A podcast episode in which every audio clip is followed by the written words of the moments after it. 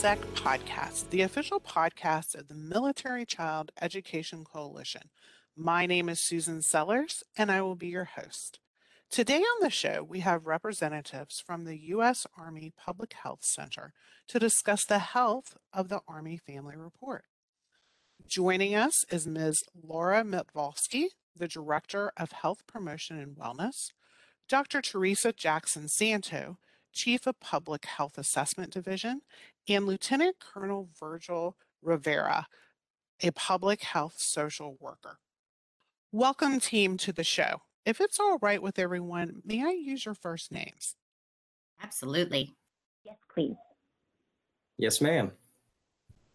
Though I'm familiar with the Army Public Health Center, I am not as much so with its mission or that of the Health Promotion and Wellness Directorate. Laura, would you briefly give an overview for our listeners? Hi, Susan. Yes, it would be my pleasure to uh, and honor really to talk to you today about our organization. Um, if you, for all of your listeners out there, if you were to Google the Army Public Health Center, you would see that our organization is like the Center for Disease Control and Prevention. So I always have, when I explain our organization, I say, think the CDC. Um, the difference is that our organization is solely focused on the Army and our Army, Army partners in the DoD. And um, we really, as an organization, identify and assess current and emerging health threats. So, think the pandemic right now. And then uh, developing and communicating public health solutions for everyone to be able to action, uh, which is what we're going to talk a little bit about today with this specific report. I think that we often struggle in public health for people to understand, you know, what we do. So I'm not surprised that this was your question about, can you tell us a little bit more? I think normally people don't really necessarily know or hear about us unless something goes wrong, like the water supply or the air quality inside or outside businesses or foodborne diseases like you read about, you know, spinach in a bag and going bad. So that's when we become visible. And interestingly enough, when I worked in Germany for the this organization, and I moved back here to be at headquarters. We're just north of Baltimore. I was walking through the Baltimore airport and I saw this sign on the wall that said, Public health has no boundaries. The air we breathe, the food we eat, public health impacts us all. We protect health and we save lives. So can you. So, anticipating your question, I thought about that phrase. I actually took a picture of it on my phone. What's why I remember it so well. It made me think of something our former director, Mr. John Resta, used to always say public health is a team sport. So, as a military, as a nation, we all have a say and a part in protecting our resources. This organization is so dedicated to that mission. Uh, the people here at Army Public Health Center are here to ensure the safety of our Army families in every aspect of public health. I know that the APHC is well known for the Health of the Force Report, which is a yearly report that shares key information that can truly impact a soldier's readiness as well as their well being. However, this year, you've expanded the reporting efforts to include the health of the Army family members. Why is this information so important to include when considering the readiness of soldiers? Susan, that's a great question. Our organization has done a lot of uh, work on a product called the Health of the Force, which is research and data on active duty soldiers. But what we found as a public health organization that there is comparatively less data and research on our Army families, especially when it comes to the family health. So when our director gave us a task to look at family member health, we found that many organizations throughout the Army are focused on this effort. The G9, the Ready and Resilient Directorate, IMCOM are there to support our military family. And there's a lot of really quality research out there. However, what we did notice, Dr. Santo was um, really the lead in coming up with this idea, is that we didn't have, or there wasn't a report that kind of synthesized all of this research and the publications into a single and accessible document, easy to read, easy to report, and hopefully easy to action. And it can be actioned by all different levels within our military, our leaders, program managers, policymakers, family members alike. And I think Dr. Santo will be talking about that in just a little bit what's really exciting about this report and really what we've referred to as our call to action is that there was a research study done by office of people analytics And bottom line, the research found that family and spouse satisfaction with military life, so spousal support for the military member staying in the military, was a key predictor on influencing whether that person actually stayed in the military, whether that soldier stayed in the military. So, to your question, how does this actually go to readiness and retention? Well, there you go. If a spouse is not satisfied with military life, that soldier is likely not to stay in the military. So, this is directly related to readiness and retention of our military force. And that was, I mean, any family member listening is saying no duh laura but we found like that to be super exciting in terms of how we were going to address this whole report. And of course there's a huge quality of life effort going on right now in our army being led by g9 and all different aspects of the army organizations are focused on that. So this report is a compilation of a lot of the research and publications that are out and then with actionable recommendations. And if I could just add one more thing, because I know we don't have a lot of time, but you know, Army families' experiences in the military are critically linked to all of the support and retention that, as I mentioned before. So even though our Army offers attractive benefits, and young people today just aren't motivated by benefits alone. And so I just want to throw out a couple key research points that you might find in the report. So, for example, research on youth perceptions of military life show that while many see the military as providing good benefits, many don't see the military as providing a job that makes them happy or an attractive lifestyle. Um, and then another one, just one other one, is when asked what makes for an attractive lifestyle, the youth participants reported a positive environment for families as an important component. Again, I think that this whole report is about why our families are so critical to readiness and retention of our force. Hope that answers your question, Susan. I find it very interesting as a Army spouse, uh, been part of the Army family for the last 26 years. And so some of the things that you're sharing, I'm just nodding my head in agreement. Virgil, though, as the action officer, would you share what makes this report unique? Hi, Susan. Uh, again, thank you for another great question. You know, um, I, I, think this is a unique report just for the simple piece that I, I, think our Army families are unique. And, you know, as I, as I think about the question and just reflecting on my own life, having grown up in an Army family myself, later here I am today in the Army and currently married to someone in the Army, I think there are a lot of things that Army families go through that are unique overall. And I think the two reasons which makes this report unique, and Laura mentioned it here earlier, is, is the first reason is that um, our team really gets after taking uh, a very good and holistic look at what our families go through. And what we mean by that are, you know, things that go through what we call the um, Army family life cycle, such as uh, life at a home duty station, whether that's here in the United States or overseas, uh, such as deployments, such as uh, going through and experiencing a permanent change of station and I think through all of those different life experiences as Army families, you know, go through it, is that they, these events bring a lot of um, things that can impact uh, our health, can impact us uh, spiritually, can impact us psychologically, um, and just the overall quality of life. So I, I think that's the first piece to really recognize is that we really take a holistic view of our Army families. And the second reason is that I think what makes this report unique among other reports it was just mentioned here earlier is that we provide actionable recommendations. And, and those actionable recommendations um, are going out to a, a, very broad group of individuals of people that we've identified as uh, you know our army leadership such as commanders uh, our policymakers our uh, researchers and scientists but as well as folks like us like me uh, you know fellow soldiers and uh, you know family members and again, I, I, really think this report gets after um, getting at the, our quality of life of taking care of our most cherished, and that's our Army families. And then, you know, to take it a step further, within the report, we've even broken it down to four uh, areas in terms of those actionable recommendations. The first being things that we define as critical and things that need to be done now, which are essentially uh, things that require low effort but have great impact. The second being what we define as quick wins. So, again, requiring low effort with low impact. The third being critical and planned for, which has high impact with high effort. and our last area, which is uh, what we say is uh, not recommended, which requires high effort but low impact. Virgil, thank you so much for sharing that information. And I think everyone would agree that the military lifestyle it's very unique.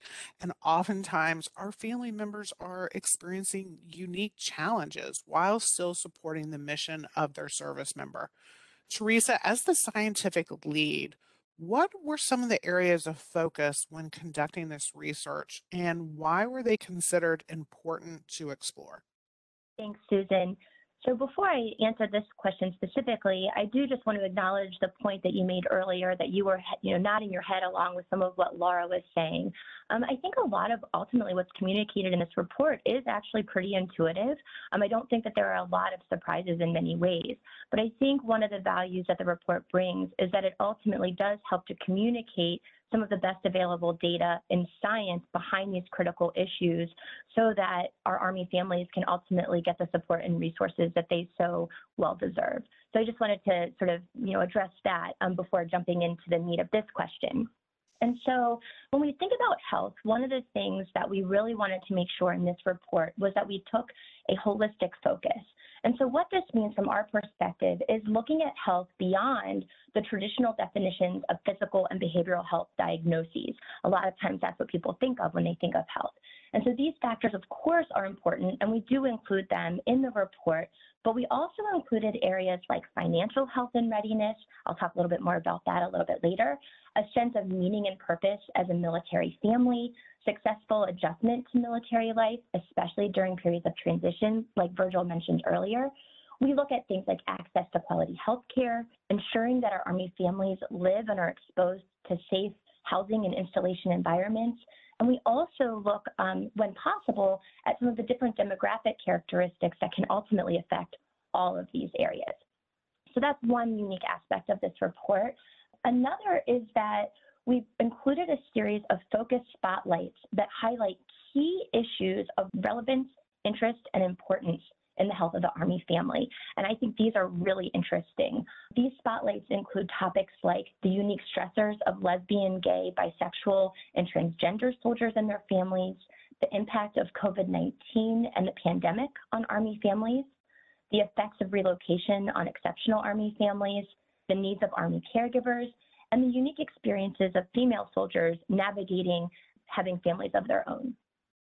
I find all of that fascinating, and I would love for you to elaborate a little bit more on some of these spotlights that you mentioned from the report from the lens of our military connected children. Absolutely. Thank you so much for giving me the opportunity. So, as we talked about, a unique aspect is that we provide these quick one to two page spotlights. So they don't necessarily go into, you know, great depth in the research provided, but they provide sort of the high level findings along with the references for where people can go for more information. Um, so one spotlight that I highlighted from the lens of military connected children describes results from a project that we at APHC conducted for the Exceptional Family Member Program that helped us better understand the experiences of exceptional Army families during PCS moves. So as you know, these families encounter um, some really unique stressors as they have to navigate finding the required educational and medical services at their new home duty station. And ultimately, this project found that about a third of EFMP families at the time of the survey reported that they were still unable to receive the needed medical or educational services after their most recent PCS. And so we also saw in this project that as the amount of time to receive necessary services increased, the level of reported severity of the PCS move on the family also increased. And I think that this really helps to highlight the importance of this issue, that the longer it's taken to receive services, the more severe this move is and the more severe the impact it is having on the family So that's one example of something that we've highlighted in the report that we can hopefully help to action. Another spotlight that we provide describes something I think that we've all been experiencing in the last two years, and that's the impact of the COVID 19 pandemic on military families. And so this spotlight uh, describes the results of a collaborative project between us at APHC and some of our amazing colleagues at the Walter Reed Army Institute of Research. And what we found in this project, which surveyed more than 20,000 active duty soldiers, was that about half of soldiers reported a financial impact because of the COVID 19 pandemic, which we also saw in our civilian population. Additionally, though, about half of soldiers who have children living in their home reported that those children appeared to be experiencing some sort of emotional, behavioral, or other difficulties since the start of the pandemic. And moreover, um, at the time of the survey, about 60% of soldiers stated that their child's daycare had either closed or reduced their hours. So I think, you know, these were experiences that we were all going through during the pandemic.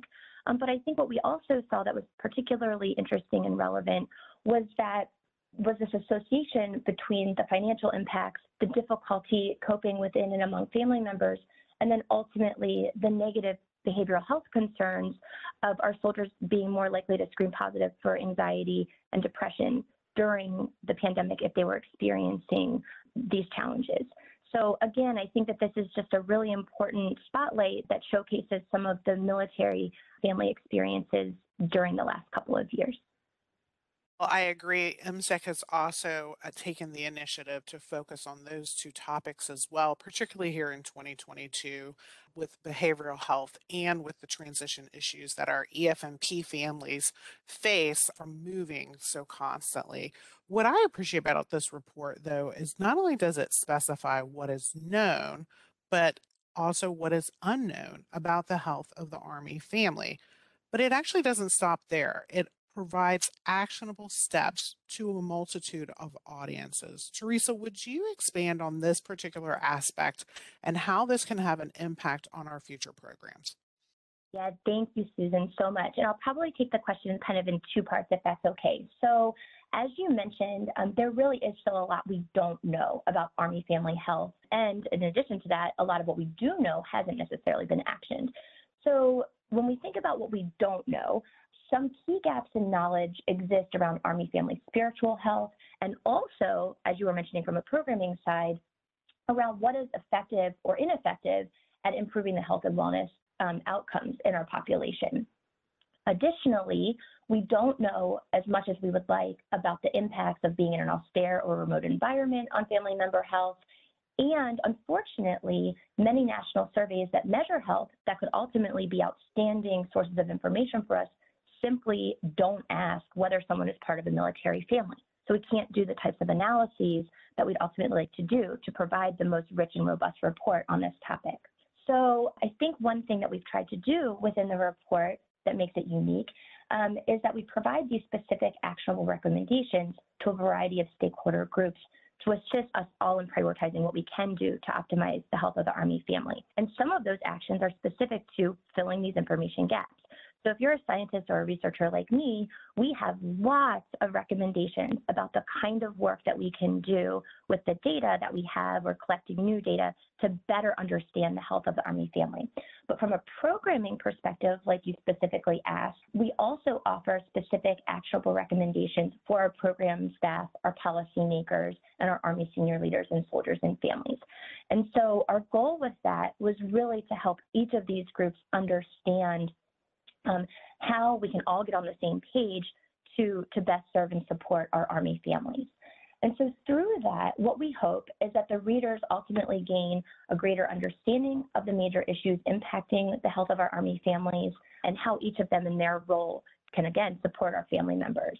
We know with certainty that families' experiences in the military influence whether or not a soldier will decide to stay active duty, and they also play a large role in shaping young people's decision to join the military. And so it's crucial, that I think, that we all take these specific targeted actions to optimize the health of our Army families. I think it is very obvious from everyone's enthusiasm that this is so much more than a job for each of you. And what makes our podcast special are the stories that our guests are willing to share with our listeners. And Virgil, I think the ladies have nominated you for this particular question, but I would love to hear what has inspired you to take this path of service. Hi, Susan. Again, thank you for a very thoughtful question you know, as I um, as I think about this question and the meaning behind it, you know, and as I think about this also as a social worker, I just believe that people are important. As I think about the question as a soldier, but also as a uh, family member, I believe our soldiers and our families are important. And I also believe that they are the foundation of, of who we are. And, and, you know, it's even further shared just a little bit about myself personally, this is a part of my identity, um, being a first generation American, third generation soldier, first officer in my family. And uh, I just find it interesting that, you know, here we are today, you know, having grown up in an Army community uh, and talking about this on a podcast and having the chance to continue to make a change for the good and you know, I can share with our listeners out there, I can very much appreciate and empathize what it feels like to deploy, uh, to leave my spouse behind, my young child behind, and, what it's like to uh, uproot and leave behind good friends moving from duty station to duty station, but also myself when I was growing up as an army child, you know, my dad being deployed, knowing what that's like to be left behind as well, and all the, um, the experiences that go with that. So, um, with all that being said, now that I'm, you know, we're talking about this here today and thinking of this also as an Army behavior health officer, I can share that I think our team continues to do a terrific job with this report. And it just gets me thinking about all of my patients while I was deployed, all my soldiers, um, and providing them, you know, psychological support, as well as my time at Walter Reed and supporting our, uh, our young children and our military families. Those experiences for me really connect the dots in how much this report provides for all of us in further understanding and how we can continue to improve in supporting our Army families. As I think about this question further, and just also acknowledging that I am married to another social work officer, uh, Kelly Rivera, who's currently stationed at Walter Reed. Both of us, we actually, because we care so much about this area and, and about our Army families, because, you know, we're one of them, we attended the uh, Child and Family Fellowship. Um, I graduated this past summer from Walter Reed, and I think the program provides a very keen understanding, um, at least for me in the profession of clinical social work, on the different challenges that our young children face and what they go through and how that can impact the family system as a whole whether it be through a deployment or you know moving from uh, installation to installation it really gets into the nuts and bolts of different things that we can do and we can provide within the clinical sense. But in the role that I'm in here today, I think those experiences from Walter Reed can be synthesized uh, even further here as we process this report and continue to work at the uh, strategic level. And again, taking care of our most cherished, which is our Army families. Absolutely. I agree. I think the source of our success as a military is that the family serve along with that service member. So, thank you all for joining me today. I really appreciate your dedication to supporting our service members and their families. Thank you, Susan. Thank you. Thanks, Susan. As we close out, I want to remind our listeners to check out the show's notes where we have links to the Army Public Health Center the Army Health and Wellness Directorate, as well as information on the health of the Army Family Report and the most recent Health of the Force Report. You've been listening to the MCEC podcast, the official podcast of the Military Child Education Coalition. Until next time, live a great story.